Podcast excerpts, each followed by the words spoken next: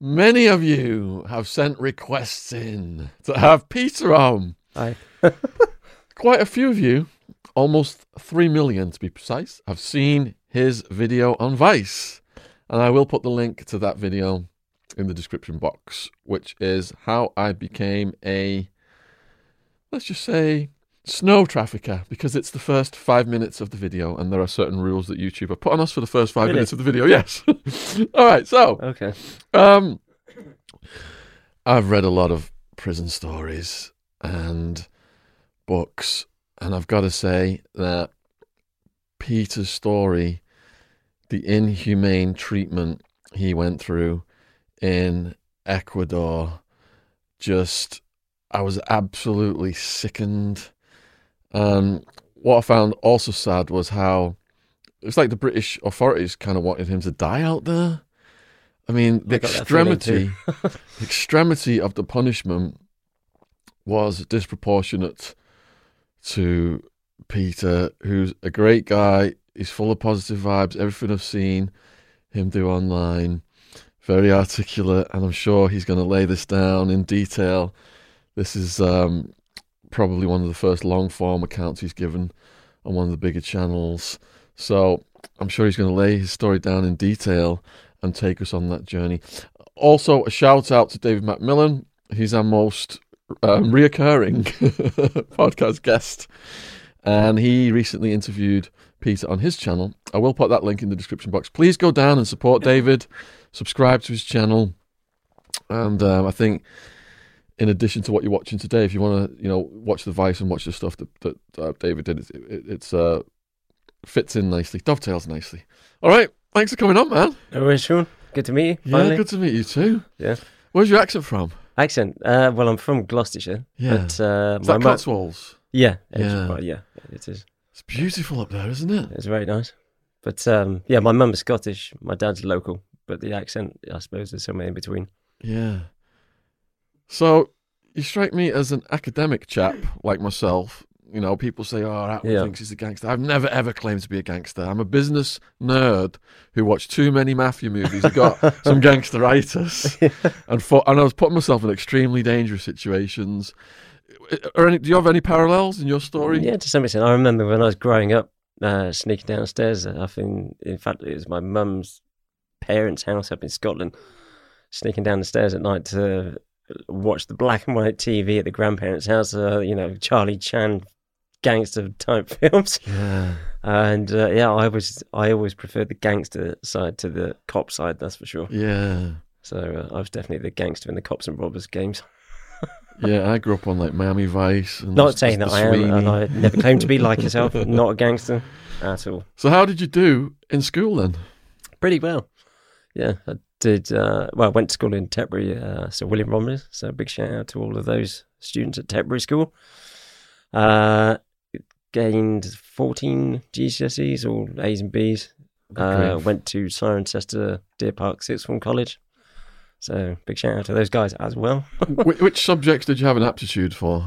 I've always loved archaeology, so I went on to do archaeology at secondary college and university as well, in Cardiff. But yeah, archaeology, geography, biology, got all of those at A level, and English, actually, English literature, which helped in the future. What caused you, if I imagine like I did, you got all the time in the world to look back on your life in prison and you reflect on things.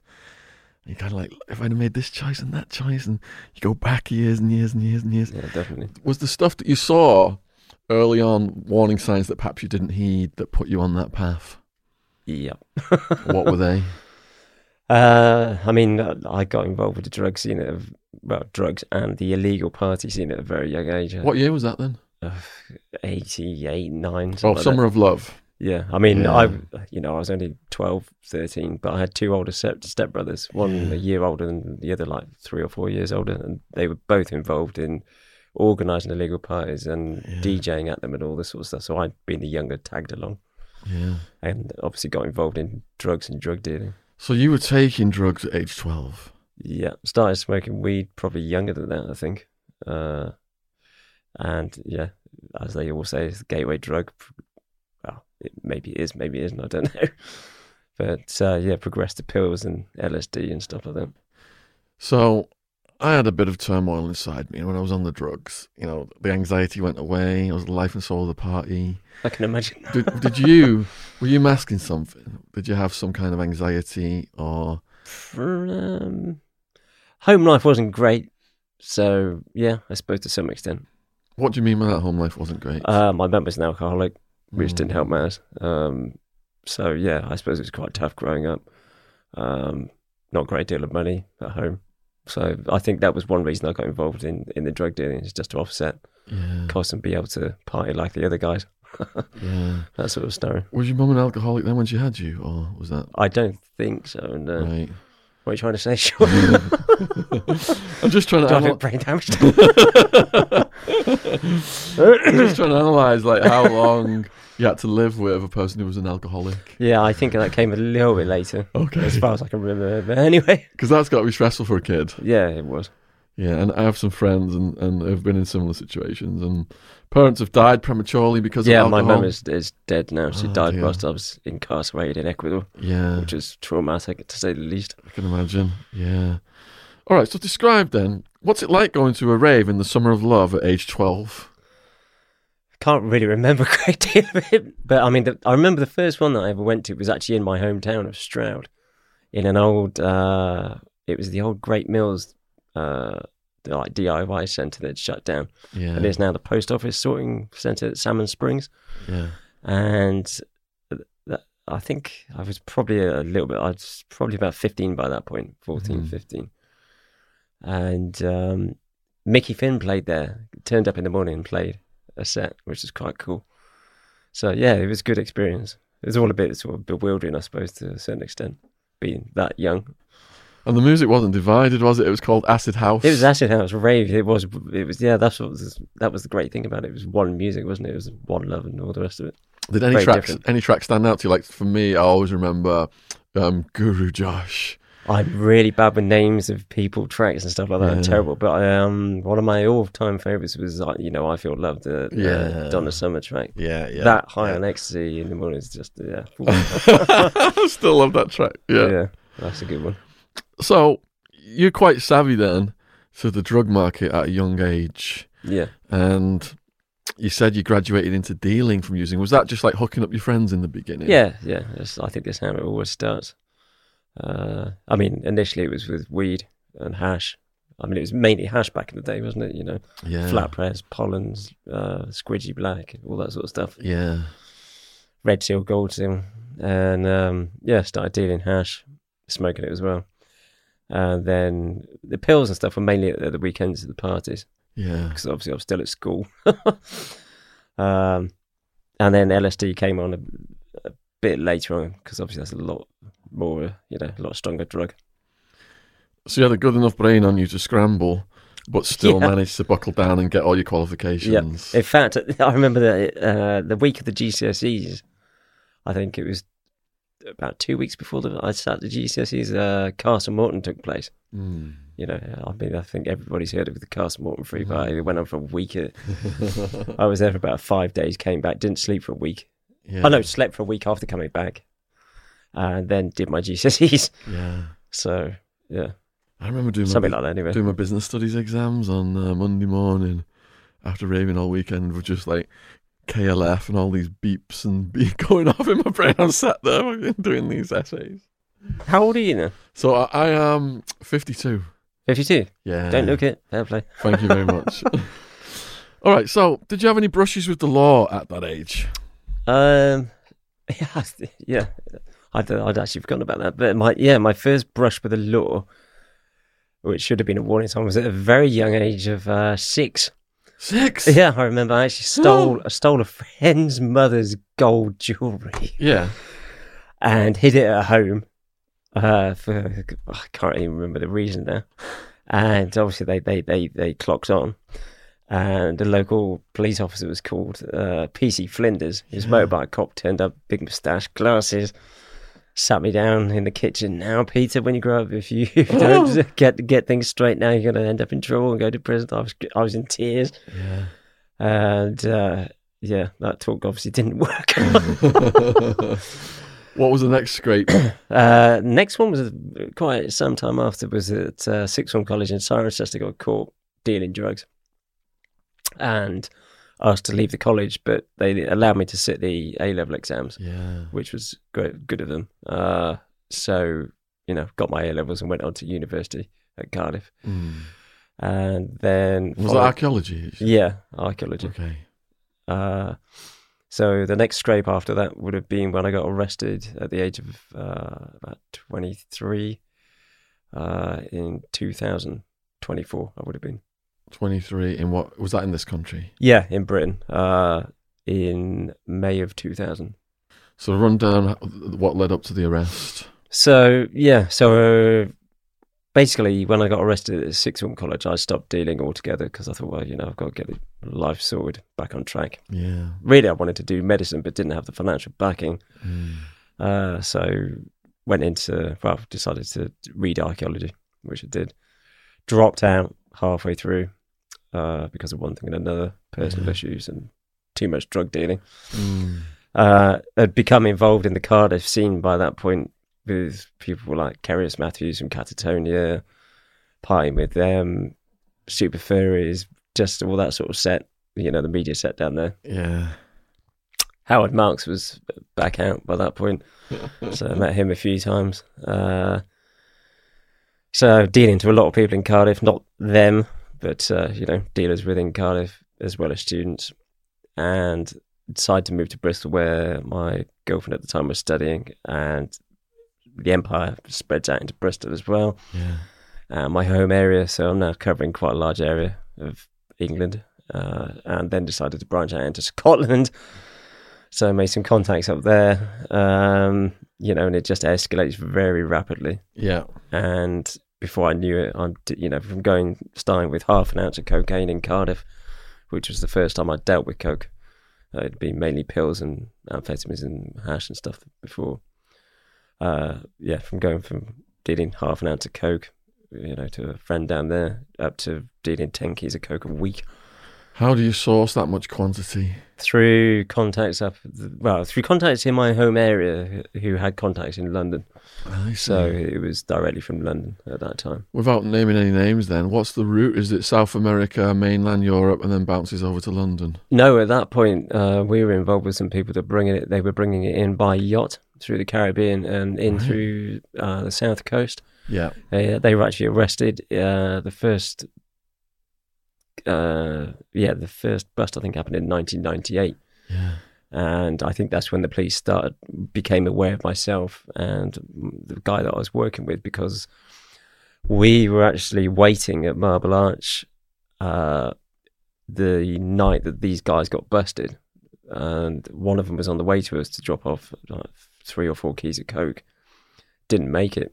Yeah. And it was on the news the following day that he'd been busted with about 30 or 40 keys of coke in the boot of the car on the way to meet us, stopped about half a mile short. And that led to them seizing 430 kilos in London and 600 on the boat in Kerry. So that was a pretty big bust.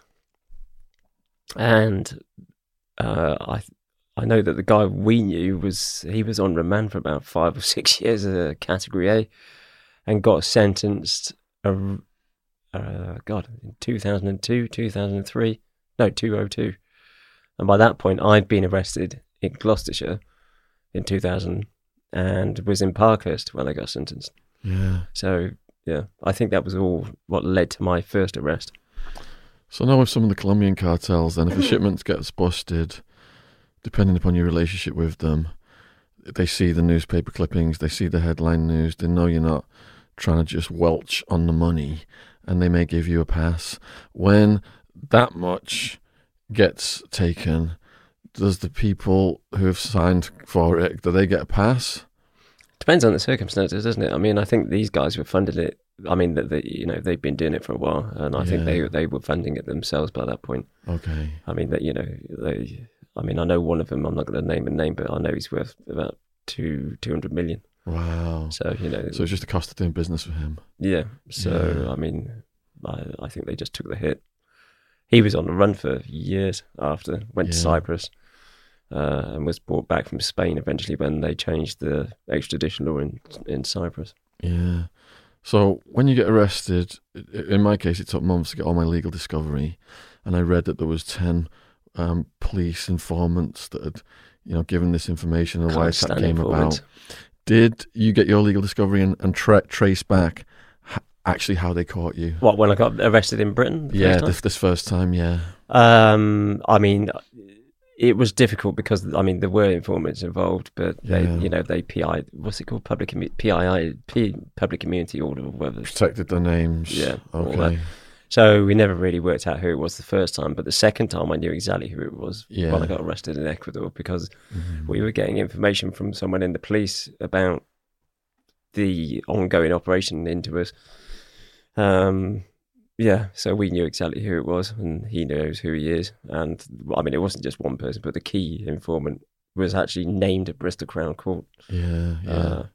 Was that person close to you? Yeah, he was, because... when we set up this is going forward in time a little bit now. Yeah, yeah.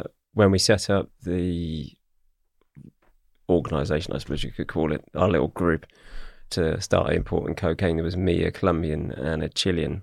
Mm-hmm. And so there was the three of us as partners. Yeah. And it was the Colombian who became the informant, key informant. Yeah, yeah. So, yeah, he's pretty close. We're going to get to that then. All right, then. So you're going in prison for your first time. You're in your mid-20s. Mm-hmm. What's that like for you? Is it a shock? That was pretty scary. I was a long-haired hippie raver at that point. I think there's a photograph of me coming out of Cheltenham Magistrates, my head down, long hair, trying to cover my face with all that scenario. That'd be great if we could stick that in. What time are we at? 5:02, yeah. Yeah, it's out there somewhere.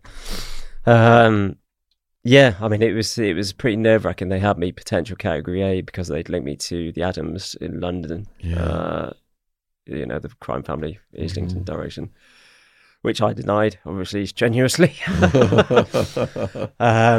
So, yeah, if you're watching, Terry, and all that lot.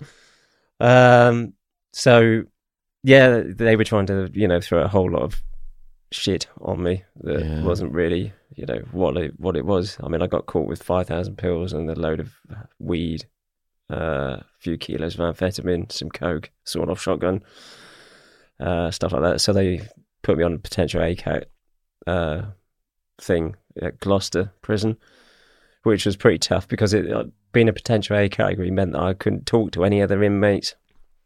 They would close the entire wing down, bring me out on my own just to go and get my dinner. So two screws in front, two behind. I was on the book, which means that they would write down any movements. If I came out of the cell, I'd be taken from A to B, and it would all be noted down, what time and where I was going, and everything, basically. Totally invasive. They would come into my cell almost daily, smash it to pieces. Yeah. Just search for everything, trample all over my photographs, family photographs on the floor, trample all over it. Do you know what I mean? I got strip searched by female officers in a cell, which is like against the law. It's against the law now. They're just trying to humiliate you. Yeah. And also all my phone calls recorded, all my letters open and photocopied, sent to the police, half of which I never received anyway. Yeah. Visits would be in the visit room, but quite often behind glass, or if not, I'd have the SO sat on the table listening to the entire conversation. Yeah. Very invasive. And that went on for about a year. Didn't get sentenced for, I was on remand nearly 2 years. So I remember one of the officers saying that I was the longest remand prisoner that they'd had at Gloucester for 15 years. Wow. That prison is now closed. All right. So in Arizona, if you get busted with drugs as I did, it's non-dangerous. Say that again, sorry. If you get busted with drugs as I did, it's non-dangerous. But if you get in Arizona. But if you get busted with a weapon, sawed-off shotgun, for example, then you're in the dangerous category. Yeah, yeah. And I know in the beginning they throw all this mud at you to see what's going to stick. Did that weapons charge stick, and did it compound your trouble? No, but luckily it was broken down into its component parts. Yeah. So I said, I was dealing in antiques at the time, so I said, no, I bought it as what I thought was deactivated shotgun as a trophy piece, and tried to blag it off. But yeah, I don't think they really accepted that. So I ended up, I got 5 years that first time for that lot. First day, peace-loving, hippie, raver, going in, Cat A, which is, if you're watching America's Supermax, how are the prisoners receiving you? Because they're pretty tough guys, aren't they? What, in England? Yeah. First day in, how did they receive you? I mean, no one was allowed to talk to me. Okay. So I was literally put behind a door for 24 hours a day and no one was allowed any contact with me. Yeah. I mean, not even through the door. What was your first interaction with the prisoners then? It was okay. I mean, yeah, I had quite a lot of respect for them, to be honest, because of who I was involved with and what I was doing. Yeah. So you got, you say you got more of an easy ride because of those connections then? Don't think so. No, because I ended up in Parkhurst. Okay. So, no. All right, we're going to go over this slowly then. All right, so you go to Supermax. An easy ride from who? Who do you mean? The prisoners? Or prison population. Oh, from the prisoners, yeah. But, I mean, not from the establishment, definitely not, because, I mean, I was supposed to go from being in a Category B prison when I got sentenced to a Category C prison in Ilstoke, Chippenham. And instead of that, I got sent to Parkhurst on the Isle of Wight, which is at that time, you know, high security prison. So I know the horror stories about the Ecuadorian prison and the guards and the prisoners. So you're saying that you have horror stories about the British guards? They did things to you out there? No, not particularly. No. Not particularly. So it's just the fact that they classed you as such a high level and you don't get many privileges at those levels. Yeah. It was just very invasive, the way that they that I was treated initially. Yeah, so all the strip searches and everything. All right, so what was the transportation like to Parkhurst? 7 hours in a sweatbox, but, you know, like the little the prison transport van. Yeah, and they're supposed to take you out every 4 hours, I think, to use the toilet or just a break. But they left us in there 7 hours, even on the ferry. Are you sardined in there and chained up to people? Yeah, no, because it's like individual cubicles. Yeah, well, it was when I went anyway. And I remember getting out of it at Parkhurst and having my photograph taken for the ID, prison ID, and literally my eyes were going in different directions. Could you see out the van as it's going along the road? A little bit. That always used to torment you as well, because you'd be going past places that you've been to or knew. Yeah, I've had that. Your heart's like, I was there when I was in the real world, when I had a life. Yeah, not much fun. And 7 hours then. So what happens if you've got to take a piss? Yeah, but that was it. I mean, I don't know. Luckily, I didn't. You just got to hold on. Yeah. Your dear life. Yeah. All right, so describe going into Parkhurst. What's that like? That was pretty nerve-wracking because, I mean, at that time it was, you know, viewed as one of the highest security prisons in Britain. And obviously, you know, you've got pretty serious people in there doing long, long sentences, maybe never getting out. Any big names? Not that I can remember. Like I say, I'm pretty bad with names. Yeah. But, I mean, they have what they call the Doll's House in Parkhurst, which is a prison within their prison, which is when it used to be, you know, used for spies, terrorists, stuff like that. And I remember my cell window looked out over the Doll's House. Yeah, I think there was only about 30 prisoners in there at the time in that unit. Really, but it's quite ominous, and you know all the walls with the rollers on the top and loads of razor wire. You know, you're never going to get out of there. I think there's been one escape out of there. The Arabs. Did it cross your mind to escape? Oh, every day, whenever you're in prison, that's all I do. Whenever I used to be in prison, shall I say? You know, you spend every day thinking about how to escape, at least for 1 hour a day. And we're going to get to his botched escape attempt in Ecuador as we're just building up to the hardcore stuff here. Also, in the description box below the video is a link to El Infierno, which is available on Amazon, paperback, Kindle. Read it, leave a review. Honestly, it will blow your mind. And Peter's going to write another book as well, so... We will start promoting that for him when he starts to make progress on it. All right, so how long are you in Parkhurst? About 10 months. Something like that. And then I was eventually taken to this Category C prison, Ilstoke, near Chippenham. So in Parkhurst, did you have any cellmates? I did, only for a little bit though. I think I only had one because of being potential Category A. I was a single cell nearly all the time. But obviously, as I went through the system, it dropped down. Did you get along with your cellmate? Yeah. Did you hear his story? Can't really remember the guy. Yeah. Remember a little bit, but can't remember now. It takes some getting used to, doesn't it? You're living in a room the size of a toilet and sleeping next to the toilet. I think what you could, so people understand how small a prison cell is, if you've ever been on a ferry across the English Channel and you've taken a room or a cabin on one of those ferries, that is virtually identical to a prison cell, isn't it? More or less. And then put a toilet in there, and when you're locked down, because it's short-staffed, so farts, shit, pisses, everything. It's lovely. You just really have to get used to it, which you do. Okay, so Parkhurst then, any notable stories from that time that you can think of? I remember a prison officer there getting a bucket of shit and piss over his head, which was quite notable. Was he being a dick? Yeah, he was being a dick. He'd already been crippled once by an inmate called, I mentioned the inmate's name, called Stagsy from London. Yeah. Who, I won't mention the officer's name, but he knows who he is. He got crippled by Stagsy in a riot, and he walked with a limp. He was a bit of a dick. And he got a bucket of piss and shit over his head one evening when we were being told to bang up. I remember banging up, and then I remember hearing him shouting, you know, after these other guys, bang up, bang up, bang up, and then, I'm going to kill you. And they left that piss and shit there for about 3 or 4 days just to, you know, so it stank the wing out just to teach us a lesson sort of thing. There's no need to be a dick, is there? Everyone just wants to get along and just get, you know, stay safe, really. Yeah. Just prison's hard enough as it is, isn't it? Yeah, exactly. Any other stories from that prison before we go to the next one? Not that I can repeat. So what was the next one then? Elstoke. And that was category C? C. It's like medium, minimum? Minimum. No, medium. So medium cells with cellmates now? No, I think they were single. Single cells. That was nothing better than a single cell. Yeah, it was out in the countryside, quite nice. Really? Yeah. So could you do outdoor recreation and stuff? I wasn't there for that long because they only took me there for release, basically, at the end. So I didn't really, I remember sitting around on some grass at some point, which was quite a novelty after having been in the English prison system and there's no grass or wildlife. I mean, suddenly you can touch grass. It's like, ooh, grass. So did you have a routine then? It sounds like...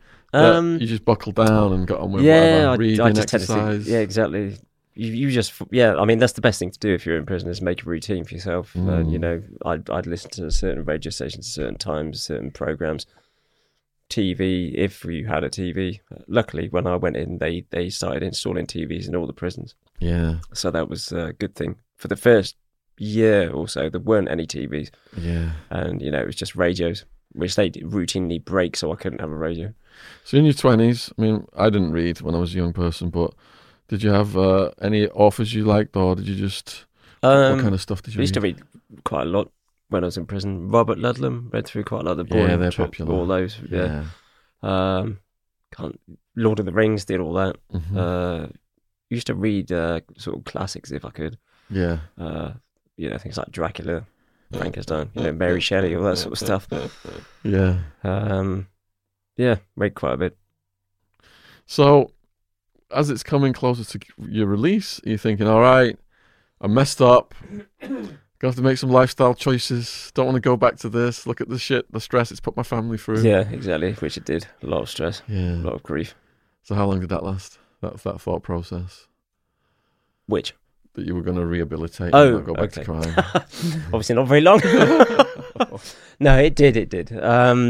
I mean, you know, having seen what it put my mother through, particularly, and my dad, my father, and everyone around me, sister, everything, it wasn't fun, and I felt really bad about that. And so decided that when I got out, I'd set up a painting and decorating company because I'd trained to be a painter and decorator at Gloucester prison. And my father was a builder anyway, so I sort of had some experience with it already. Yeah. And he, you know, my father said, you know, whilst he's doing the building work, he would push on the painting work to me. So it was, you know, I had jobs set up, ready to go, really. Yeah. So that's what I did when I got out. But, here's the but. I did say, well, basically, I mean... I remember one Sunday I was reading the Sunday Times because I used to get that delivered once a week because it would take you a week to read it anyway. And I came across this article about a seizure of cocaine that these guys had basically, they'd impregnated a load of patio furniture, you know, a lot of white garden furniture, plastic garden furniture with cocaine, and brought in a container load of it, which got seized probably because of an informant. And this had happened not long after 9/11, so I don't know whether you remember around that time, a lot of passengers, mules and people like that were getting arrested at airports as a subsequent,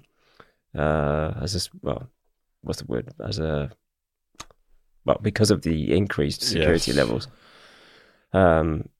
So I quickly saw that, you know, the future of importing cocaine wasn't in blocks or in powder, because the amount of security and technology that they now have to detect that is, well, it just makes it basically almost impossible to do unless you're paying people off.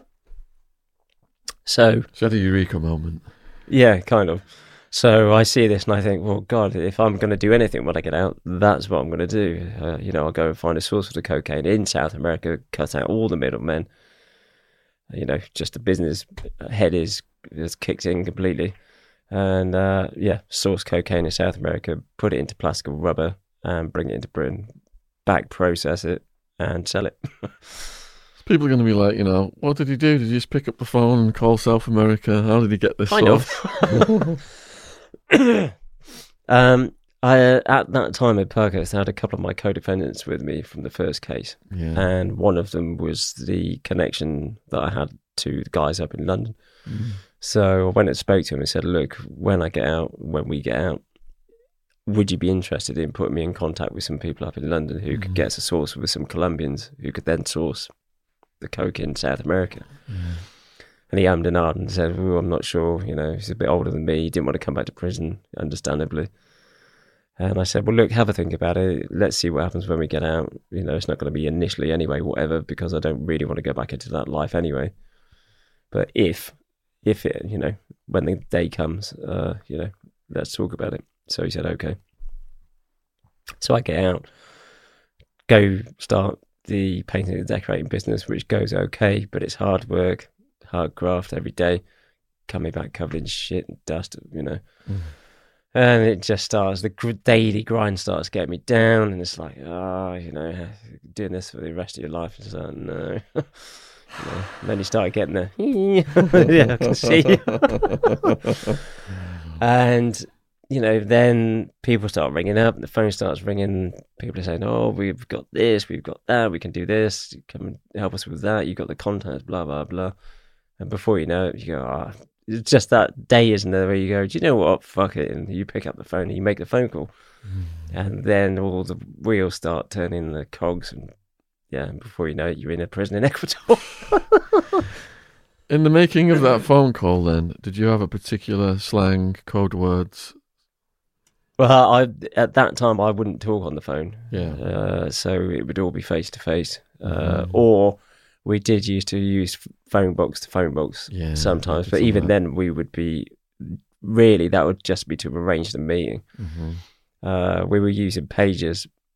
Prior to me getting arrested, actually, when those guys got arrested in London in 98, at that time we were using the pager system where someone had sent you the number of a telephone box, or we'd send it.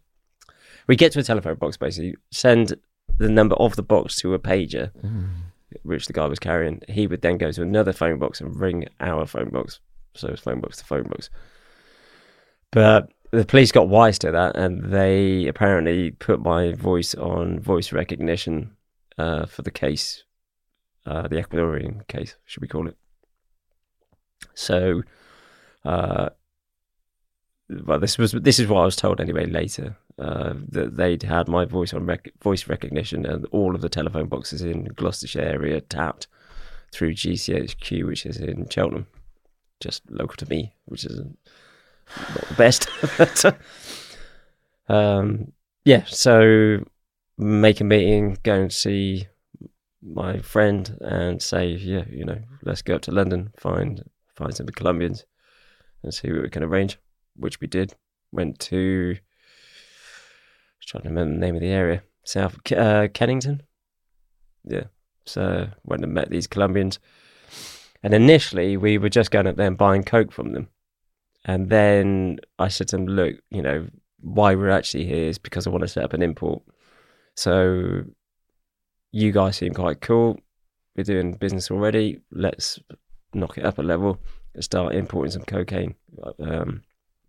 You know, I've got all the people here in Britain to sell to. I can get the passengers, take care of logistics here. You take care of that end, get it all arranged at that end, and we'll marry the two up, which is kind of what we did. And unbeknown to me, that, you know, I didn't know at that point that they were already bringing it in plastic and rubber. So when they pulled this out in front of me and said, oh, we're already doing it like this, I was like, no way, that's exactly what I had in mind anyway. So it was just like, you know. How long did the good times last? And Not long. What did you spend your money on? I mean, yeah, good times lasted, I suppose, 2.5-3 years, something like that. Not long. Which surprised me, to be honest. And it surprised me the amount of attention that the police dedicated or gave us, because we always decided to keep it fairly low key, you know, nothing more than five or 6 kilos at a time, which we would then repress up to about 8, something like that, sometimes a bit more. So we weren't making massive inroads into the cocaine market of Britain. And yet, I think what really got under their skins was the fact that we were beating all their systems for detecting it and stopping it coming into the country, and that pissed them off, you know, because we kept on going. They knew we knew they were watching us, so it was a cat and mouse game. And I think that really, really annoyed them, because we carried on doing it, basically. All right, so your notifications off. Yeah, I just noticed that. It's okay, yeah. No worries. So while he's doing that, I'll just say, tell the audience again, we're just leading up now to this horrific Ecuadorian prison experience and the hellhole, the inferno, and the medical stuff that Peter suffered and is still suffering. As you can hear. Absolutely barbaric. But it's just, once you get in the Ecuadorian prison, it's just hardcore story after hardcore story. Sorry, and Peter's lucky to be alive, from what I heard. I know a lot of you guys watched our woman who was in the Venezuelan prison. That was totally off the hook. Well, this is up there. If yes, yeah, similar. Next level. Next level, but he's in the men's side, which is always next level. Yeah. So please go down in the description box, support what Peter's doing, check out his book. Are you doing a YouTube channel or on socials or anything? No, not really. Okay. No, probably should be. Okay. Well, you've got plenty of time. This will probably go about three to 4 weeks, if you want to go down that route. So, all right. So, what were you spending your money on? At that time? You said you had a 3-year run? Yeah. I mean, I you know, we did try and keep it quite tight. I said to the Colombians and the Chilean, because obviously a few other people got involved as well, I did warn them. I said, you know, don't go out and start buying flashy cars and, you know, just going crazy with the money, which some of them did. Yeah. Because that always draws heat. Mm-hmm. But, yeah, I mean, I was living in an annex at my dad's house in a 1-bedroom flat. I kept it really low key. Yeah. Tried to, anyway. Yeah, ended up having quite a nice car-ish. What car? Range Rover. But, yeah, that was actually a ringed Range Rover anyway. So yeah, I didn't really buy that. So. But yeah, I spending money, I suppose, on hotels quite a bit at that time, restaurants, spending on the family, girlfriend, her kid, you know, living in quite nice houses. Oh, no, not at that point. That was the first time. But yeah, invested some of it. So there's a thing called civil asset forfeiture laws. Did they take everything? What, on the Ecuadorian one? Yeah. No, because I was never actually charged in Britain. Ah, okay. Which was something that all the way through, well, if we wind it forward a bit, I suppose, so, or come back to that maybe. Yeah, come back to it. Yeah. How did the bus go down for the Ecuadorian one then? So basically we knew that we were under surveillance. Because there'd been a couple of busts in Britain, one up in Crystal Palace, and then where was the other one? There was another lab anyway up in London, got taken out. Yeah, and it, you know, they started to get quite close to us, and I did well, we made a lab up in Edinburgh, up in Scotland. You made a lab? Well, we put a little lab together in an apartment. Like Walter White style? A little bit. Yeah, a little bit, with a 15-ton floor standing press and, you know, various bits of equipment. Which was actually, this is another funny story, the flat that we did it in, the flat below that was owned by Irving Welsh and is the flat that he wrote Trainspotting in. Wow. I swear to God. Wow. We used to get circular mail from Mr. I. Welsh coming through the flat door sometimes. That's brilliant. I remember the elderly couple across the landing from us talking to them on one occasion, and she was saying, "Oh yeah, that nice Mr. Irving Welsh used to hear him tapping away on the typewriter of a night." And I read most of his books in prison. Big fan. Yeah, yeah. He was a counter worker at that time, wasn't he? Tax office or something like that. Yeah. Right. Writing it this part time. And then, lo and behold, years later, there's a massive cocaine laboratory busted in the flat above. Were you at the location? When I had been. We'd spotted the police surveillance on the apartment. I'd actually gone out of the apartment and followed an undercover unit, which we'd noticed. What had you seen to spot them? What were they doing? I wasn't actually there at the time they were spotted, but one of the guys that was working in the flat, in the lab, a Colombian, phoned me up and said, "Look, we think we're being watched. There's a car down the back with a man and a woman who keep looking up at the back window." Yeah. And I was like, "Right, that sounds like the police. Let me get back and have a look." So I've got into the flat, come up, looked out the back window. I was like, "Yeah, that's definitely the police." Yeah. And whilst I'm looking, they've clocked me looking at them. Mm-hmm. They've moved their car across the road into a car park, which I've seen them do, trying to be discreet. So I've gone back downstairs, jumped in the van I had on hire, gone to that car park, blocked them in, and made it very apparent that I know they're there. Let them come out. You know, I backed the van up and let them come out and then followed them through Edinburgh for about 10, 15 minutes and then got bored of it and let them, you know, they went off one way, I went out the other and went back to the flat and I said, "Look, that was definitely the police. I think we should bail, get out of here." And the Colombians were like, "Oh, well, we're not sure. It might not have been." I was like, "I'm telling you now, that was the police. The door's going to come through." But they wouldn't go. So I said, "Look, look, we've got to get out of here." And I said, "Look, if you want to stay, you stay, but I'm gone." So I went off and stayed the night in the Balmoral Hotel up in Edinburgh. And I'm pretty sure that night I remember hearing noise outside my hotel room door. I think that was the police, don't know for sure, but I'm pretty sure it was. Next morning, all the phones are off, not getting any response to them. I'm like, "Oh, fuck's sake." So I decided to risk it and I go get a taxi back down to the flat. And I'd left the van parked in front of the flat, so to give the appearance that I was in it. So when they raided it, the police thought I was in there because the van was there, which I wasn't. Yeah. So I've got back down there. It all seems very quiet. There's no evidence of anything having happened.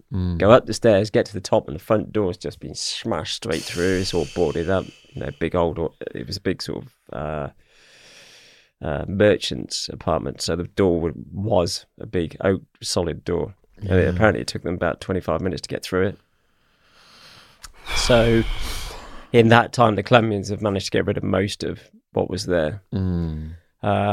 They've been arrested and remanded.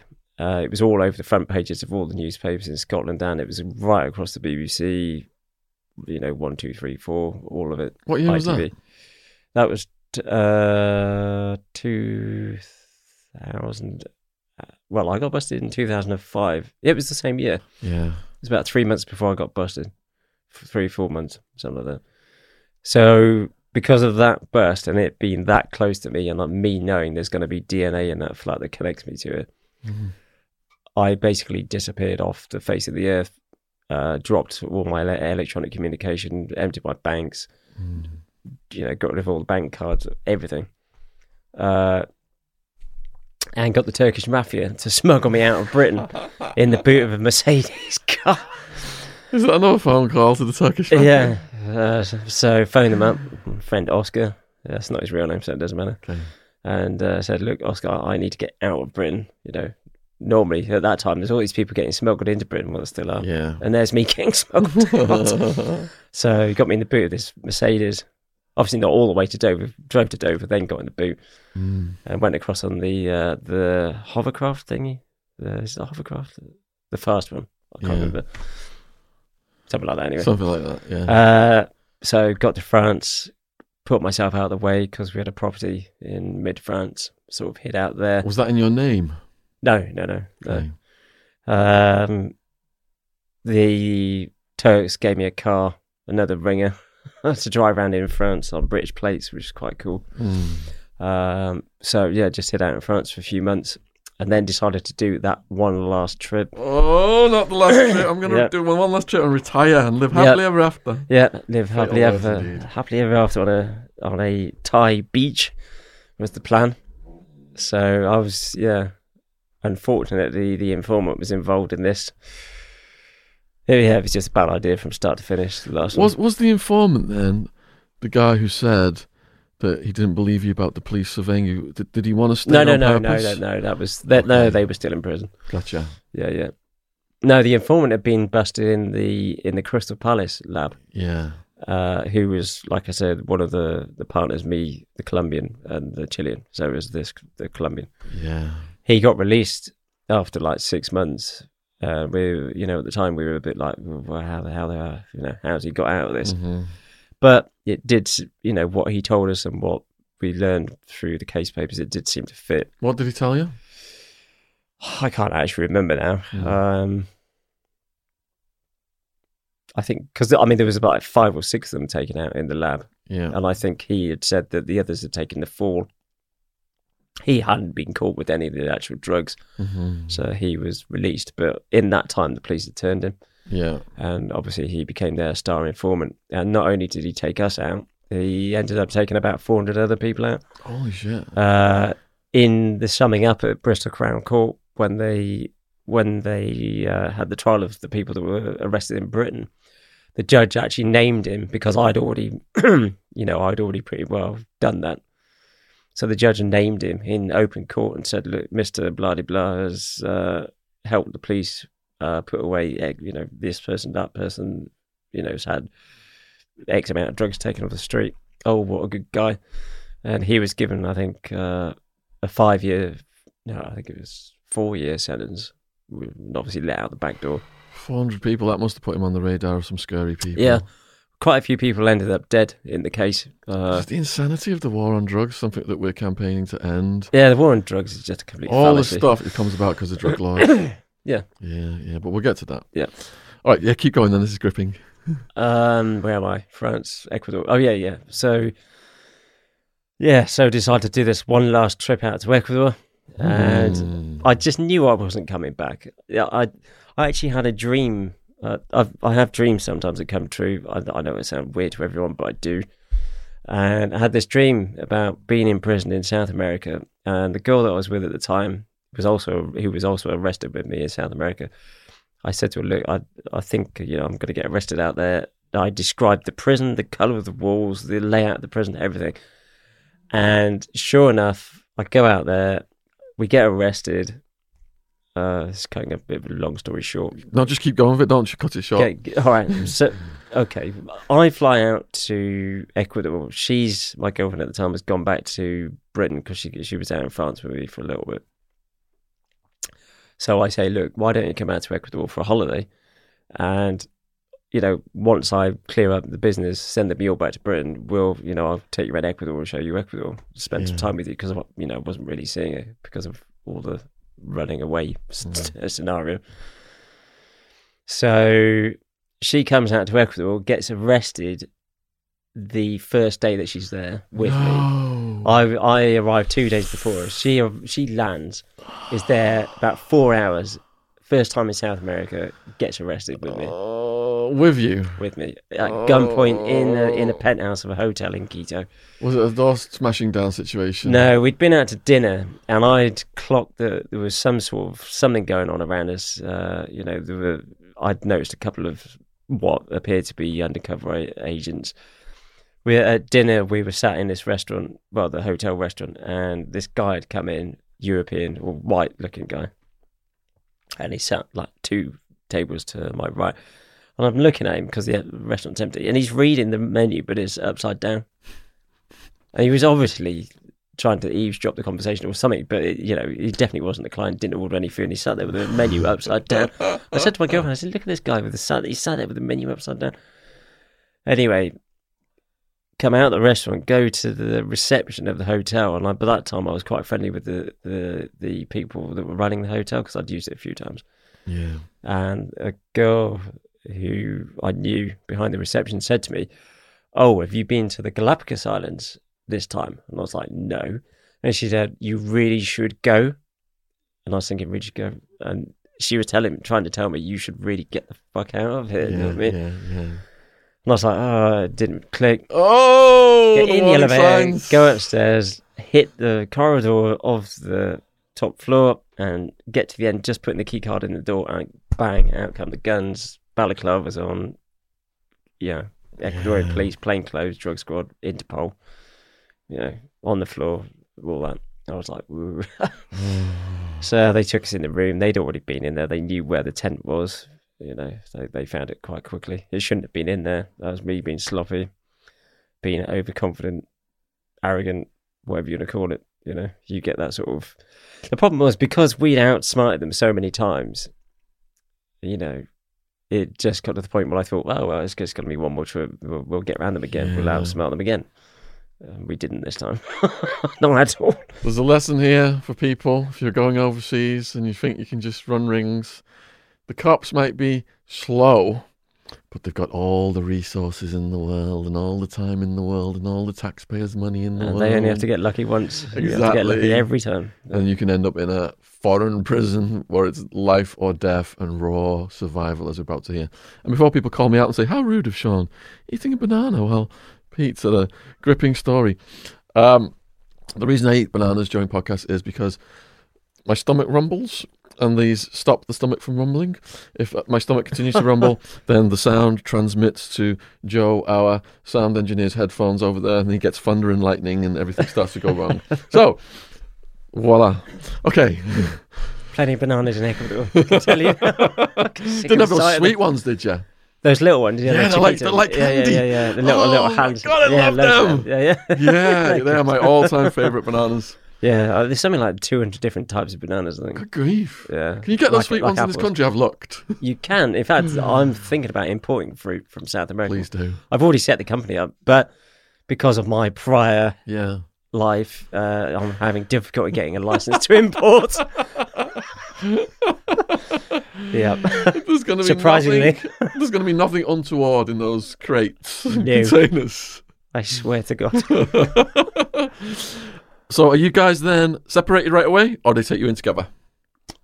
We got taken in together to the Interpol station, and the holding cells were in a covered courtyard, barred gates. Is that the one? Yeah. So, you know, you can talk to each other across this small courtyard, and we end up being held there for 5 or 6 weeks because at the time we were arrested, there was a strike or a riot in the prison, the entire prison system, because of the conditions there, and there was no remission at that time. So people were spending 5 or 6 years on remand, not even having seen a judge. Horror stories going on. So the prisoners had basically locked off the prisons, were killing each other merrily, and so there was no onward movement. So we ended up stuck at Interpol for 5 or 6 weeks. All right, so first day, you're at the gate looking at your missus. She's got to be in shock. What's she saying to you? She's not happy. She's not happy at all. Yeah, very upsetting, very upset.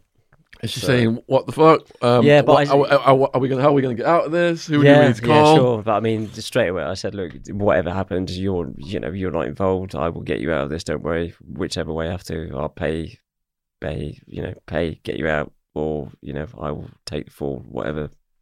At the end of the day, you're not going to go to prison." Unfortunately, she did when she got back to Britain, but that's a later part in the story.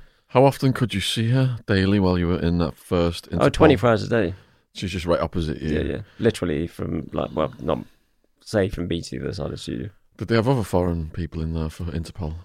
Yeah, when I got arrested, there was actually a bunch of Arabs in there, Syrians and Lebanese who were in for smuggling cocaine and funding Hezbollah, you know, buying weapons with funds. Yeah. A couple of whom spoke English, which was handy. So I immediately fell in with them. They looked after me, had my back, and a couple of their wives were in with the females who also spoke English and, you know, looked after my girlfriend. Yeah. One of whom was married. This is crazy. It was married. Oh no, she was the niece of the vice president of Ecuador, Lenin Moreno's niece, was in prison with my girlfriend. Wow. Because she was married to one of these Syrian guys who was a terrorist, alleged terrorist. Yeah. You've made an interesting point there, because one of the things that we say in our campaign against the war on drugs is that making drugs illegal has been the biggest profit opportunity in the history of the world for criminals and cartels. But you've just added in terrorism. So drugs being illegal doesn't just finance the cartels and criminals all the world. It finances terrorism. Yeah, another reason to scrap drug laws and the war on drugs. Yeah, but I mean, you know why they're... personally, I think why they're not scrapping them is because they make more money keeping it illegal. It's an industry. Totally. All the prison service, the judiciary...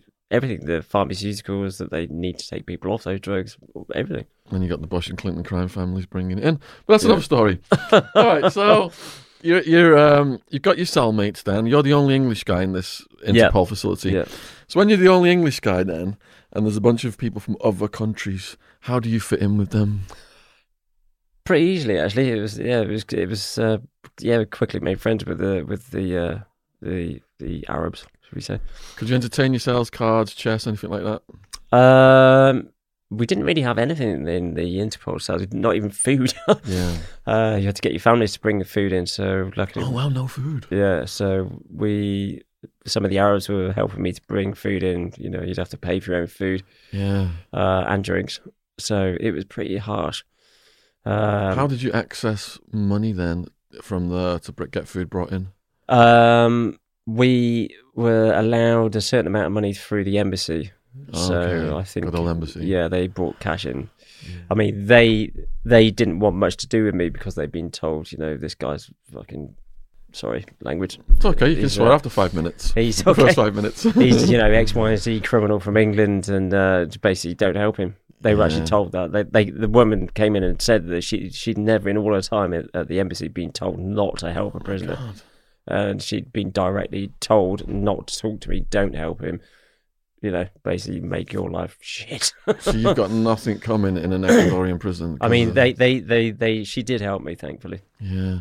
So this is the cops again, just trying to sweat you and get you killed. Yeah. I mean, I definitely believe they did try and get me killed out there. After reading your book, I believe that as well. Yeah. So, 5 weeks, did you say, in the Interpol thing? Yeah, had the rest of the prisoners in there told you where you were going to go next and what that was going to be like? Yeah, so there's all the... what were those stories like? Because I'd already been in prison in England, I wasn't particularly worried to some extent. But, I mean, you know, I knew a South American prison's a bit different. Yeah. But at the end of the day, I kind of view prison, wherever you are, as prison. It's prison, isn't it? You're behind the bars, walls, you know, people with guns trying to shoot you if you get out. So, yeah. It's all pretty much the same. And...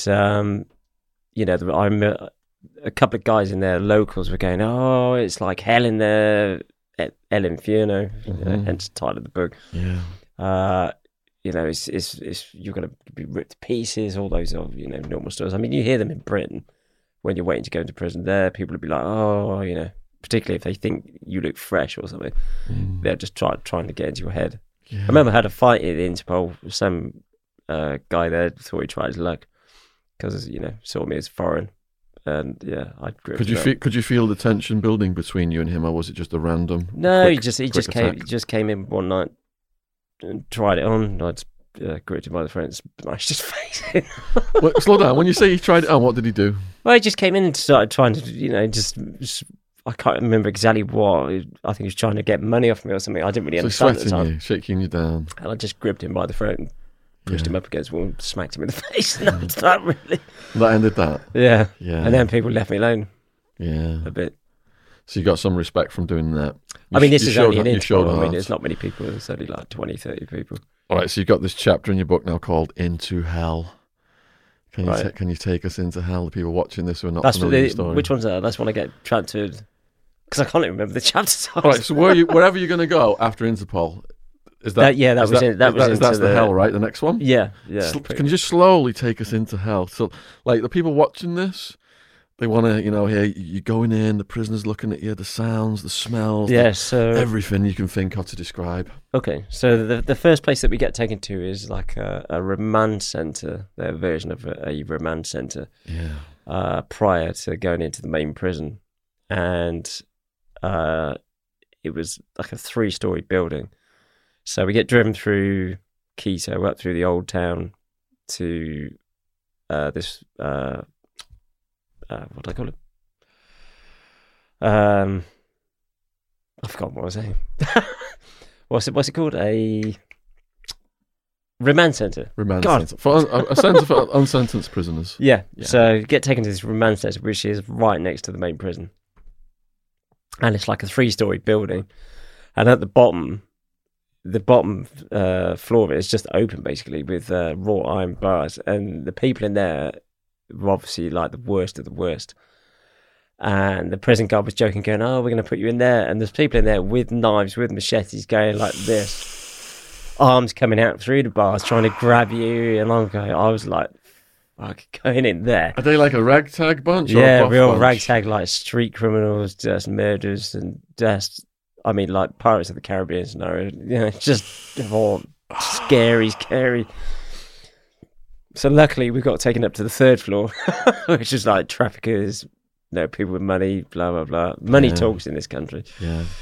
And so go into there, the with this group of Arabs, because we got transferred at the same time.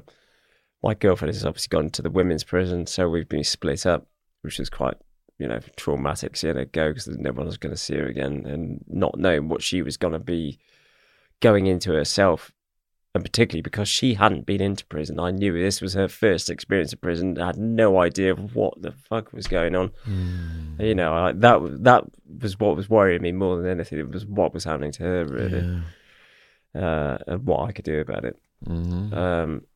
So whilst in Interpol, I'd actually taken on a lawyer that the Arabs were using. Yeah. Because the embassy had brought in their list of lawyers, mm-hmm. and I'd picked one out, and these guys had come in all dressed in fancy suits, expensive rings, and asked me for a retainer of like $300,000 or something, and we can get you 4 years and it will cost you $500,000. I was like, are you mad?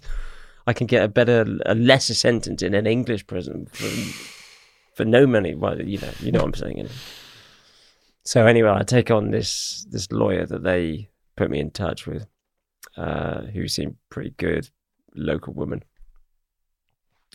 So she, not only does she help with the case, but she also smooths things out, our transition into the prison. So she goes along to the prison guards and, pays a few bribes, and we spend about a week in the remand centre and then gets taken straight into the main prison, into the wing for foreigners. This is in Quito, where they had a wing sort of pretty much dedicated just for foreigners, which was not too bad, actually. The prison was laid out like a Victorian prison in England, very similar to the one that I was in Gloucester, with a centre and the wings coming out, radiating out like the spokes of a wheel, bicycle wheel.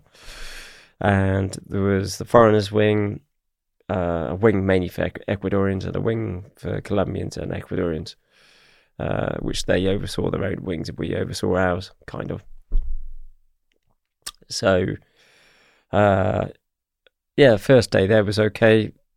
Get brought in, meet a few of the English guys in there pretty quickly. A guy from Manchester, Lee. That's right. But yeah, we didn't go into the foreigners' wing first. Well, we went into another wing first, where I met Lee.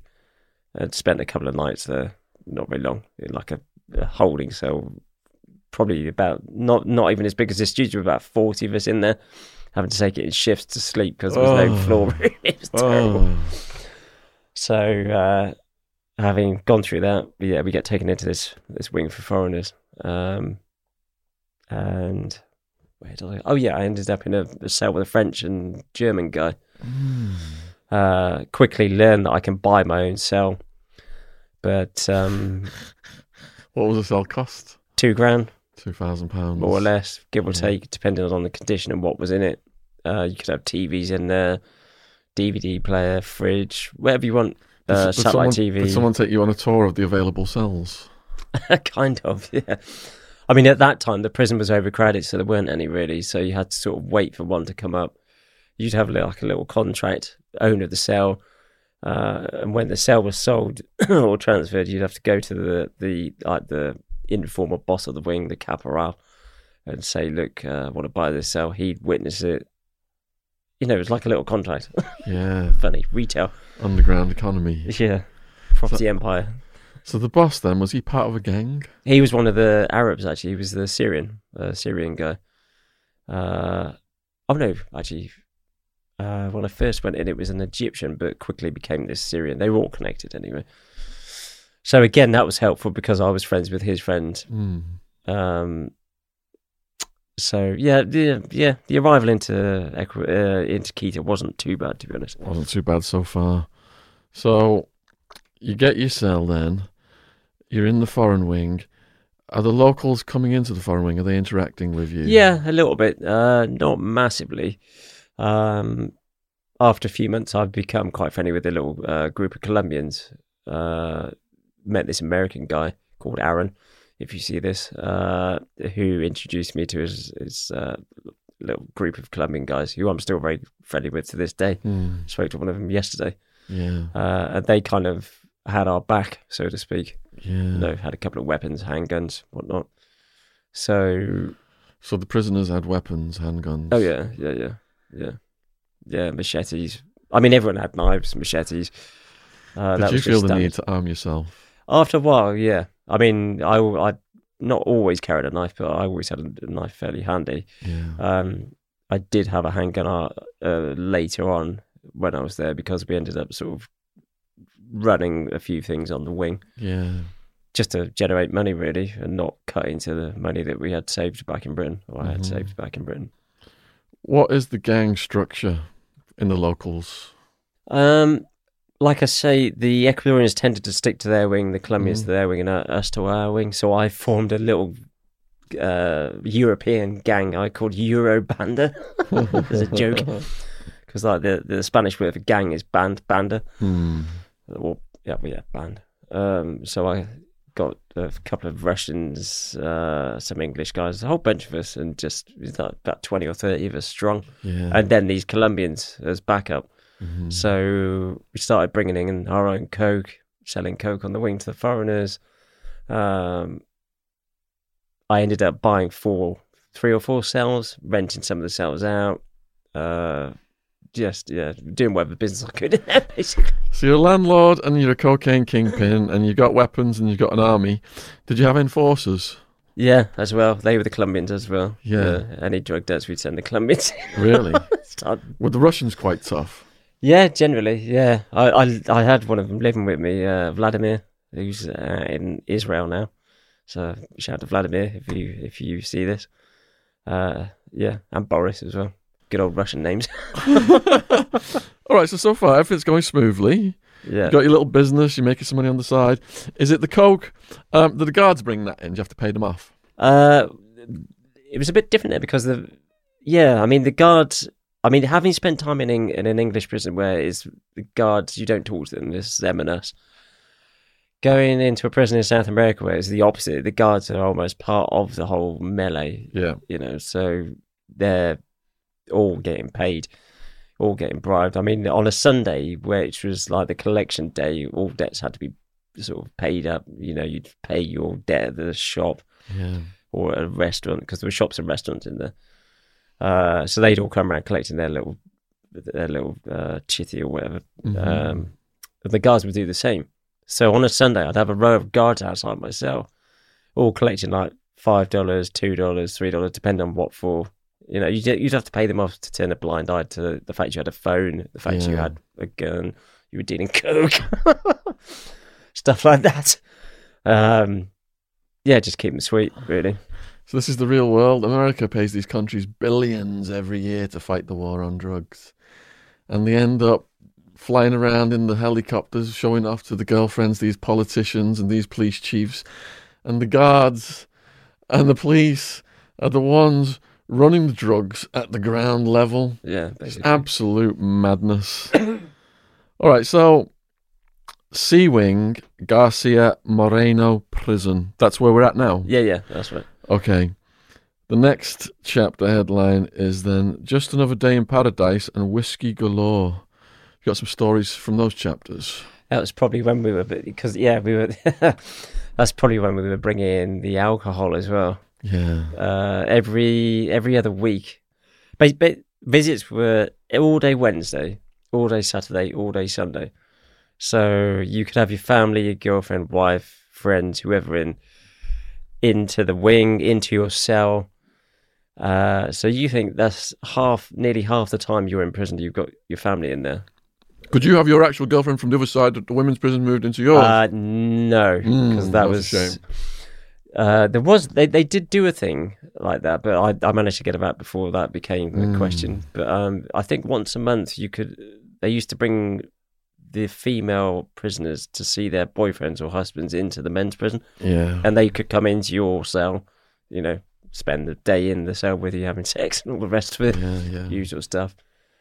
But they did a thing where every other week on a Saturday you could have any female stay in your cell overnight. Mm-hmm. So they, like a conjugal visit. Wow. So you would kick out your cellmates, and they would sleep in the gym, and you'd have a party in your cell basically overnight. Did they just do that out of respect because you had a woman in, or did you have to kick them down something? Who? Your cellmates to go and sleep in the gym? Oh, no, because, if you owned the cell, you could do what you wanted, basically. Because you're the owner. Yeah. If you really, to have those privileges, you could either rent a cell, which is why I started buying cells to rent out for these things. Yeah. Or you'd buy your own. Yeah. All right, so we've got... So the whiskey thing didn't pan out. No, we were making money bringing whiskey in as well. Okay. I think that's referring to those party days, because everyone would just have a massive party. Yeah. Whoever was kicked out of the cell would just all go and get completely shit-faced and drunk, loads of coke, end up fighting. So the final heading then before your sentence is Nikki. Yeah. What's that chapter about? Can you talk about that? That's about my girlfriend. That was that's not a real name. Okay. But, let's stick with the fake name. Yeah. So she's on remand. She must be going through all kinds of mental processes. Yeah. Where is she at mentally before your sentencing? Because I got her released before I get sentenced. Okay, tell us about that. Yeah, so basically I'm trying to bribe people left, right and centre, judges, police, whoever I can, mainly to get her out of Ecuador. Yeah. So I managed to do that. I end up having to take the fall, basically, in order to get her released, and paid quite a substantial amount of money to the judges to make sure it happened. Can you say how much that was? 25 grand. Okay. So got her out. And she came in to see me and I said, look, whatever you do, do not go back to Britain because the British police are going to arrest you. Yeah. I know you're not involved, but they don't care. They're just going to do whatever they can to make first, my life hell, and second, your life really fucking hell. So, yeah, I'd arranged for an apartment for her in Barcelona, and I said, look, you can go to Barcelona. My friends have got an apartment set up there for you. Bring your daughter over from England, because she had a teenage daughter at that time. Bring her over from England. Just stay in Spain and watch what happens with the case from a distance. At least you're free. You can do what you want. And if it goes Pete Tong, pear-shaped, you don't have to go back, and hopefully, and you won't be going to prison. But she went back to England, and after a few months got arrested in England, and I, by that point, had been sentenced to 12 years. They requested 25 years. Basically, the British police contacted the Ecuadorians came over a couple of times, threatened to extradite me back to Britain, said if I got less than 10 years or served less than 6, that I would, first of all, complete the sentence there and then be resentenced when I was returned to Britain to 25, 20 to 25 in Britain. That's what they were going to start it at, which is one thing that worried me all the way through the entire time in prison, because I got sentenced to 12, and that was for 7.8 kilograms of cocaine that they found in Ecuador, but not for the 85 kilograms in Britain and £4 million or whatever it was. I didn't know whether or not, when I got back to Britain, however I ended up back here, whether or not I was going to get resentenced to 20 to 25 years. Right up until the day that I walked out of Wandsworth, I thought I was going to get gate arrested. Oh man, that is the worst. So I went through 10 years of absolute torment and fear, thinking I'm going to get stuffed when I walk out. The worst part. Not one point did they say, no, we'll accept the time that you've done. You know, we can see how hard it's been. Nothing like that. At no point did they say, yeah, fair's fair. The worst part of being a prisoner is on remand. I was on 26 months, and just the uncertainty was like every month. Getting sentenced to 9.5 years is one of the happiest days of my life, because I knew when I was going to get out. But then to have that life sentence hanging over you for 10 years. Yeah. And also in Ecuador, the problem is, even though I was sentenced to 12, that didn't mean I was going to get out necessarily after 12, or even 10, or even whatever.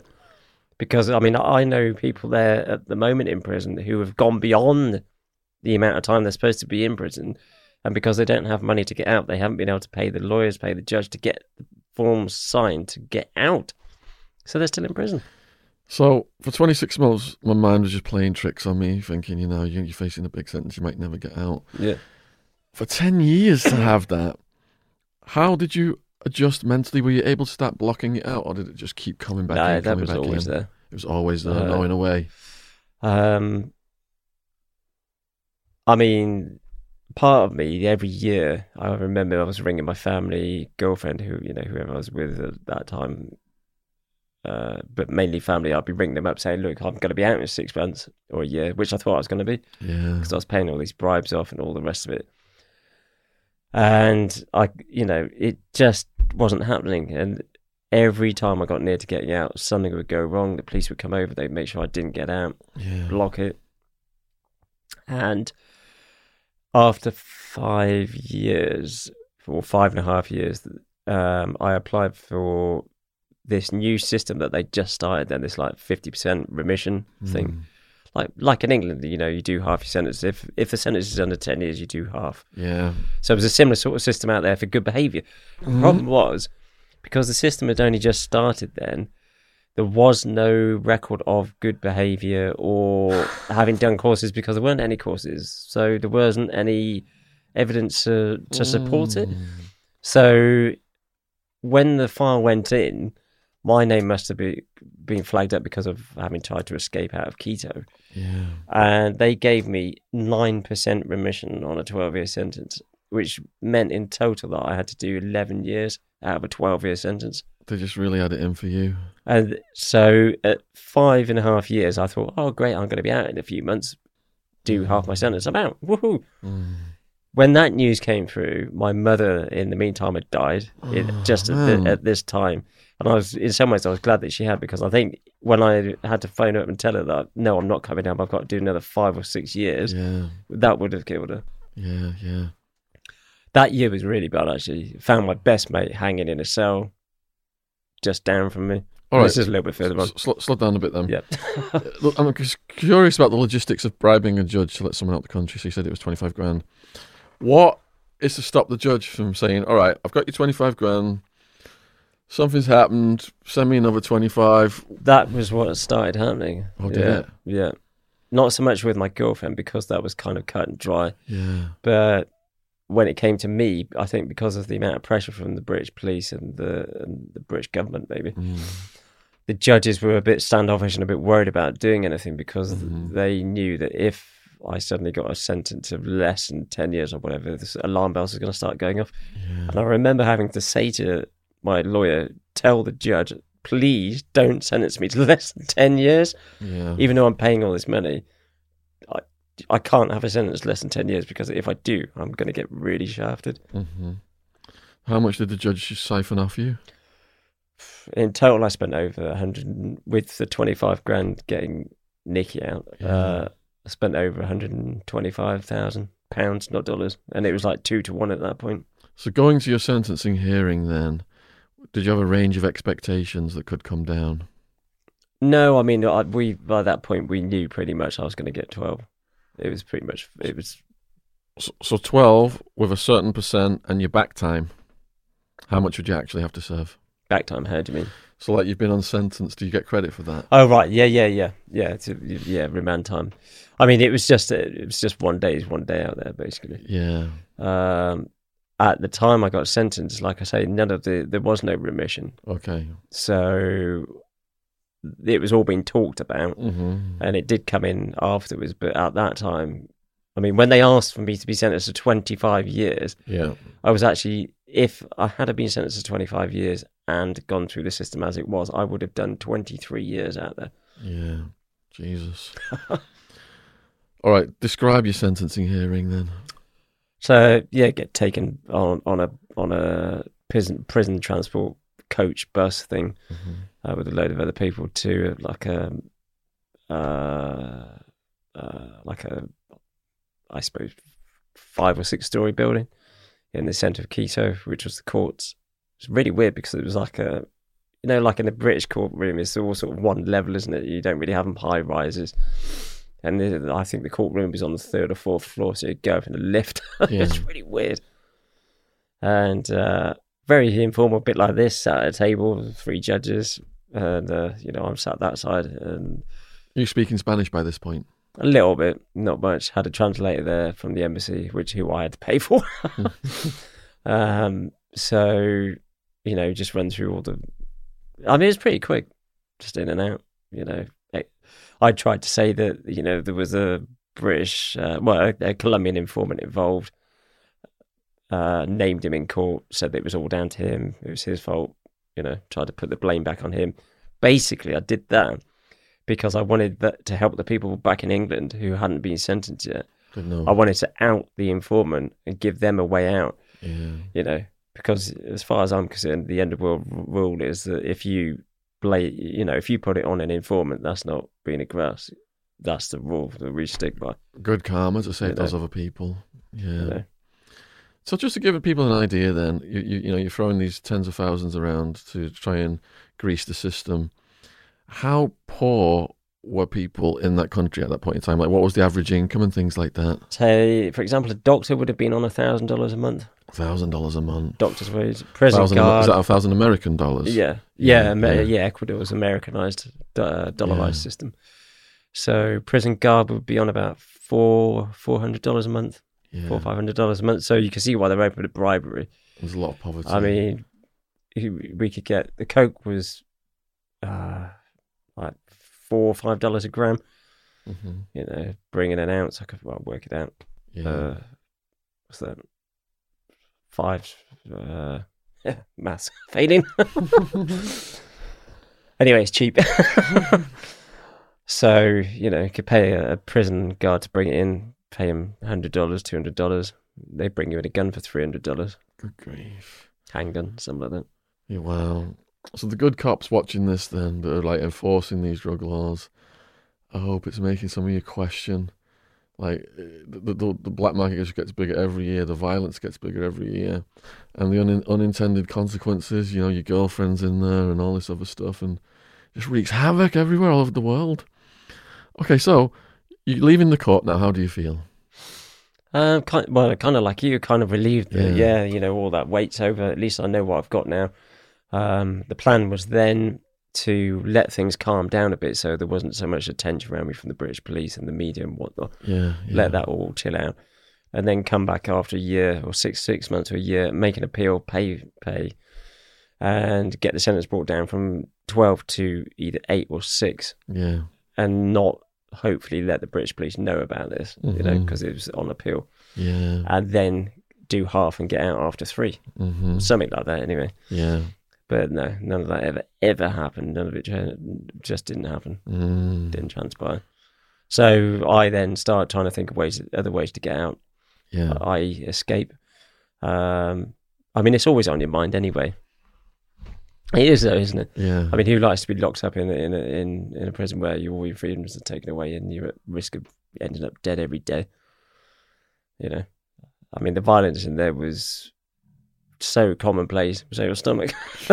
Can you start to describe some of the things you saw, incidences of violence? Yeah, I mean, one of the worst that I saw in Quito was when they killed an informant, a guy called Ray. They brought in what they call a comi muerto, which means in Spanish, translated into English, means eat the dead, comi muerto. And they would be life sentence prisoners who were in for murder or, you know, just horrible shit. And they would draft them in. They would pay the guards to bring one of them in, give them a gun, say, just point them and say, kill him or kill them or whoever. And that would be their job. They'd kill them. Then they'd get taken back out to the wing that they were on originally. Did you just see the aftermath of that, or did you witness people getting executed? So on this day, it was a visit day. I think it was either Saturday or Sunday. And there were families in there, kids running around, women, you know, people's parents, stuff like that. And my Russian mate, Vladimir, came running up to myself and said, God, you got to come and see this. They're killing that informant Ray on D-Wing, the Colombian wing. So I go over there. Get there, and there's this group of people, and you can see the blood sign spread out all over the ground because it's on the ground floor. And this guy's just getting butchered. This life sentence prisoner is just repeatedly stabbing him. The guy's crumpled up on the floor, and he's not dying. And he's trying to talk, and he's trying to call for help, and no one's helping him. The guard's just standing back, letting it happen because they've been paid off. And it took the guy half an hour to die. The guy doing the killing stopped halfway through. Went, sat in his cell, smoked some crack, got nice and high, came back out and carried on again. Holy shit! Yeah, and there's kids running through the blood and women and people just stood. It was just so fucked up that no one is helping him. And you think that could be you.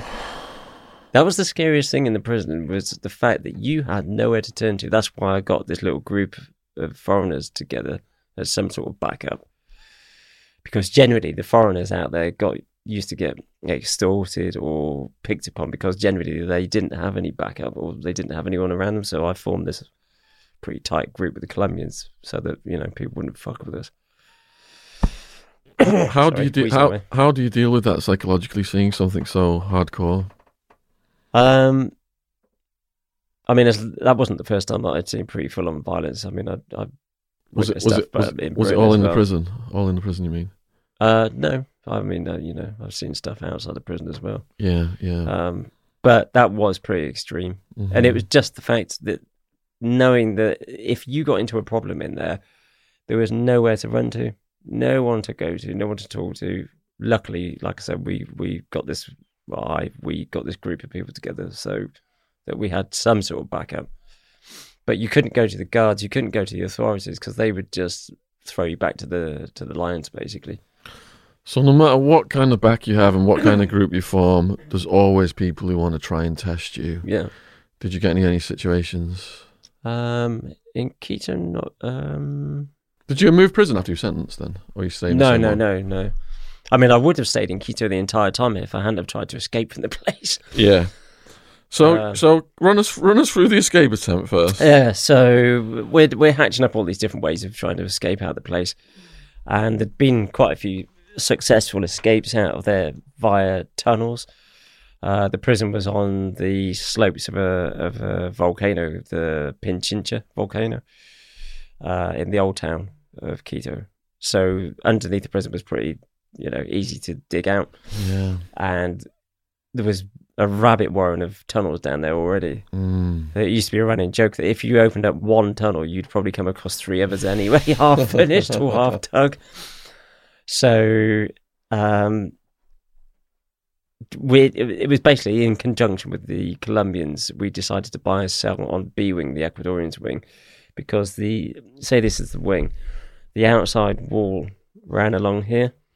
There's a big exercise yard here, and we bought a cell right at the end next to the outer wall. Yeah. So the plan was to dig under the excise yard, which was tarmac, follow the line of the wall underneath the exterior wall, and then pop up here.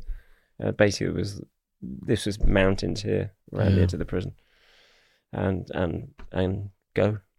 So we started digging the tunnel, and unfortunately, someone spoke. Word got out, and I think the guards had clicked that I was trying to escape by that point. Anyway, we also talked about doing a helicopter lift off the roof, because these Colombians were part of FARC. Yeah. Do you want to explain to people who FARC is, the guerrillas? The guerrillas, Colombian guerrillas, fighting for freedom in Colombia, I suppose, and a lot of cocaine. Yeah, left versus right in Colombia. Yeah. They all ended up getting financed through cocaine because of drug laws. Yeah, yeah, exactly. So the plan with them was to get some people around. Well, there were two plans. One was a helicopter lift, which was too expensive. And the second was to blow the wall of this exercise yard with an RPG from outside, with covering fire, to take out the gun turrets here and here. Yeah, I like the sound of that one as well. Yeah. And that was going to be a mass escape, and that was the one, because when I got transferred, the guard said, "Oh, you've been blamed for fuga massiva, or attempted fuga massiva, which is like massive escape of something like 30 people." I was like, "Really? Don't know who that was."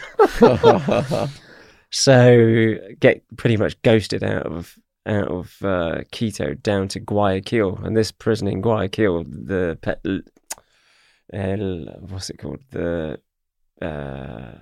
Penitentiary Litoral de Guayaquil. Okay. This huge monster of a prison, 8,000 prisoners, 26 wings, just this beer moth of a prison in this port city.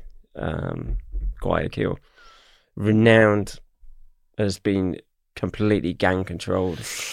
Two major gangs at war with each other, the Cubanos at the time and the Russos. The prison was pretty much evenly divided between the two of them. There was a borderline which you couldn't cross. If you did, you're not coming back, or if you do, you're going to get interrogated by the gang. Could you tell us a little bit about their gangs, how they came about, the history? I think in Ecuador there's always been gangs, but generally how they start out there is it seems to be that there will be a feud between two families. Someone will get killed from one family by a member of the other, and then it starts escalating into tit-for-tat killings, and then it's contract killings, and then they start financing it with drug trafficking and organised crime, bank robberies, robbery, extortion, theft. And before you know it, you've got a bloody great gang, thousands of members, that are infiltrated not only in the prison but into the cities, and they're controlling huge swathes of the country. Because I imagine they can go to a guard's house and just kill the guards. Well, the thing is, a lot of them are grown up in the same barriers, the same areas as the guards. So they've either been at school with them or they know their families. Yeah. So the guards will not stand against them at all. I mean, right now, the strongest gang in Ecuador is the Choneros, and I was actually in prison with their leader, a guy called Hot Eli, or Rasquina. He was on the same wing as me, and him and his brother, who I became very friendly with, and went through a gunfight with them, gun battle. Yeah, I'll tell you about that later. Wow. All right, first day then at this new prison. Yeah, so I go on this long journey down through the Andes. Was that beautiful, that journey? It was nice to be out of the prison, and it was quite nice, because we set off in the afternoon, and it took I can't remember how many hours, but maybe 12, 14 hours. Stopped along the way, and went right up into the Andes. So that was my first experience of nighttime for a few years by that point. Did your relationships with the locals carry forward into your new prison, or were you a stranger? Yeah, because some of the main gang leaders, because some of the main gang leaders from Guayaquil had been transferred to Quito as punishment. I'd got to know a couple of them. They had then been returned to Guayaquil, so when I ended up being transferred there, they were already back in the prison there. And my friends in Quito phoned ahead and said, "Look, Pete's on the way down. you know, make sure he's looked after when he gets there. Yeah. So I was received by, on I think it was the morning of the second day there, about 50 or it was at least 50 of them. Really? Gang members came out, the boss of the gang, all with handguns, all in brand new sports gear, handguns, phones, came out. Guards just let them walk straight out of the prison to where I was being held at the gate. Came and got me and said, "Gringo, oh, yeah, Gringo, you're here. Woo! Here, take the phone, talk to your friends in Quito, just let them know you're all right. We're going to look after you." And I was like, they're either going to look after me or they're going to really extort me, because I wasn't quite sure what politics was going on, because I had sort of taken over the foreigners wing in Quito, and it was generating a lot of money. Money's always a contentious point in the prison, because the gangs or the people that want it will do all sorts of shit to try and take that away from you. Of course. So I'd sort of fallen out with the Arab, the Syrian that I mentioned earlier. Because I was taking over the wing. I was controlling the cocaine trade in there, the alcohol, stuff like that. And of course, him being Muslim, he didn't like alcohol anyway. And I painted a great big Union Jack on the back of my prison door, so that was right in his face, and he just didn't like me. So there was all these rumours that he had been responsible for me being transferred out of there, and also I was hearing rumours that it was because of me trying to escape, and the British police, and you know, all sorts of stories floating around. I didn't know quite what was true, and also being a bit worried that I'm about to get really heavily extorted or possibly just disappeared in this prison and killed. Yeah. So even though you had a good reception, it's in the back of your mind that this could be an illusion. Yeah. So I get taken into this huge just prison. I mean, the main corridor that separated the wings ran down. It was a long corridor, either a kilometre or a mile long, this corridor was. Yeah. And the wings coming off it like this. Mm-hmm. I mean, you couldn't see from one end to the other. The police used to ride up and down it on motorbikes with machine guns on. Jesus. So that's insane. So I get taken in, and we actually went into about the second wing in, and then on the left, and that became home. What was the living quarters like for you? I get put in a cell straight away with one of the main... Well, he was the main... he controlled the drugs for the gang. Mm-hmm. In the whole prison, so he had rucksacks full of drugs in the cell with us.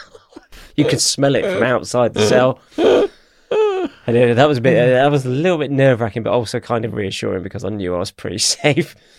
But also nerve-wracking because if the police came in to do a search, it was like, well, what's the Gringo doing in the cell with all the drugs? And he's already in for loads of drugs anyway. Well, did he have a gun in there as well? Yeah, they there. Yeah, I mean, all the gang members had guns. Yeah, so. Spent a few months living with him. It was pretty cool. What was he like interacting with? He was a pretty chilled out guy. He didn't, you know, they were pretty strict about their members didn't take the drugs. They, you know, might smoke weed, but that was it. They didn't do coke or they didn't have crack at that time. It was this stuff called Bassi, which is like a derivative. Or heroin, either. Yeah. That was like a big no-no, really frowned upon in there. So... Yeah, it was the main drugs that they sold at that time were cocaine, weed, and this polvo bassi stuff. What's your relationship like with your girlfriend at this point?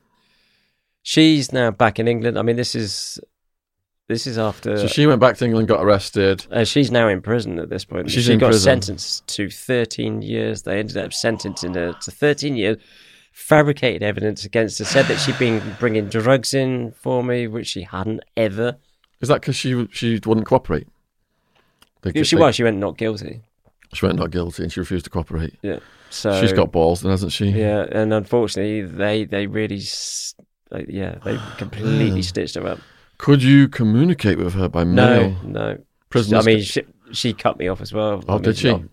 I contacted her before she got remanded or sentenced, and I said, "Look, put your legal team in contact with me."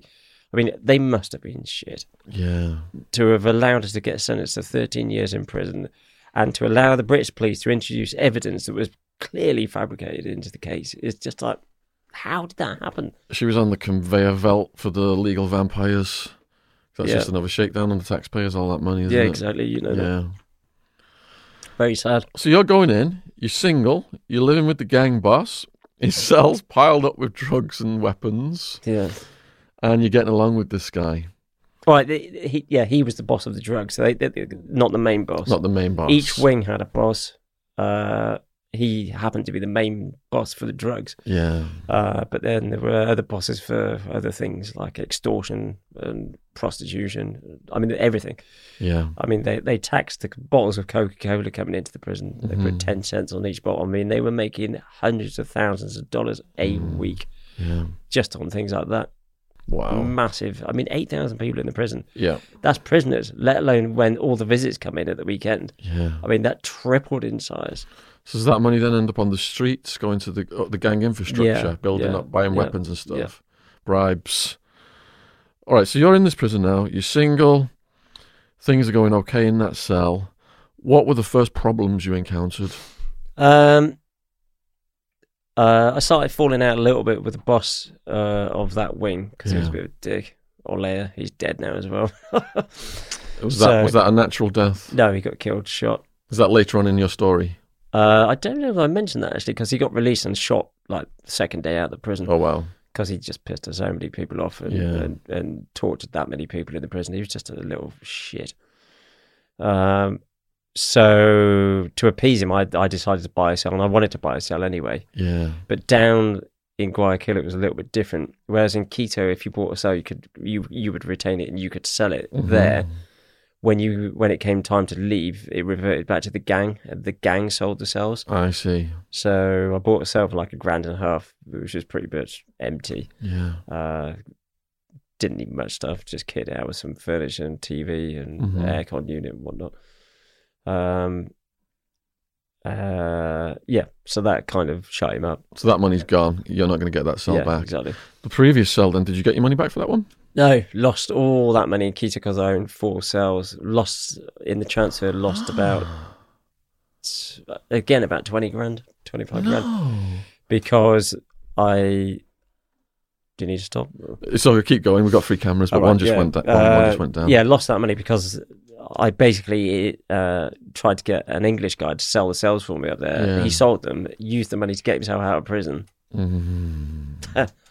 Raymond, if you're listening, hopefully not. I think he's dead now. But what a sneak. Yeah.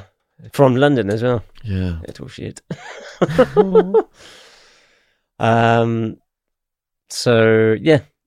Couldn't really do any business in the prison in Guayaquil because it was all controlled by the gang and they wouldn't allow foreigners to do anything. So you can't get your hustle on? No, I did eventually. It just took a little bit longer. Yeah. This cell that you moved into, what was that like? It's fairly basic. I mean, you didn't really need much there because it was a lot warmer than Quito. So, I was living on my own, paid the gang, said, look, I want to live on my own, don't want anyone living with me. It's much better. No hassle, do what you want then. Quite a bit bigger than the ones in Quito. There was a big window. I think the cells were probably built for like 4 people probably originally. But there was a big open window, just wrought iron bars, looking out onto an exercise yard. Built a mezzanine level. So like had a bed at a mezzanine level, had a dining area downstairs. TV, whatnot, stuff like that. How are you getting your food in? There, basically got a hold. I think one of the other prisoners introduced me to a woman there who worked for a church, and she would bring in shopping for you, money. So I'd have money transferred to her. Her name was Mercedes. So I still have very good friends with her. You have your Western Union transfer to her, tell her what you wanted in the way of shopping. She'd bring in 4 or 5 bags of shopping every week. Wow. Did a living pretty well. Did a romance blossom with her, or did you take No. She was like an older person, like a second mother to me. Did you take advantage of the conjugal visit system?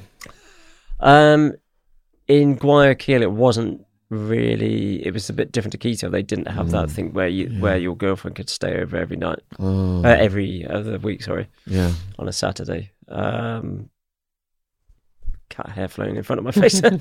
But a girl from Manchester that I'd met in Quito and become very friendly with, she came back to Ecuador. I can't remember why. I think she was in the Caribbean, but flew down to Ecuador to see me anyway, and stayed for a few nights in the prison with me, which is really cool. That is absolutely cool. There's 2 things people look forward to the most in prison.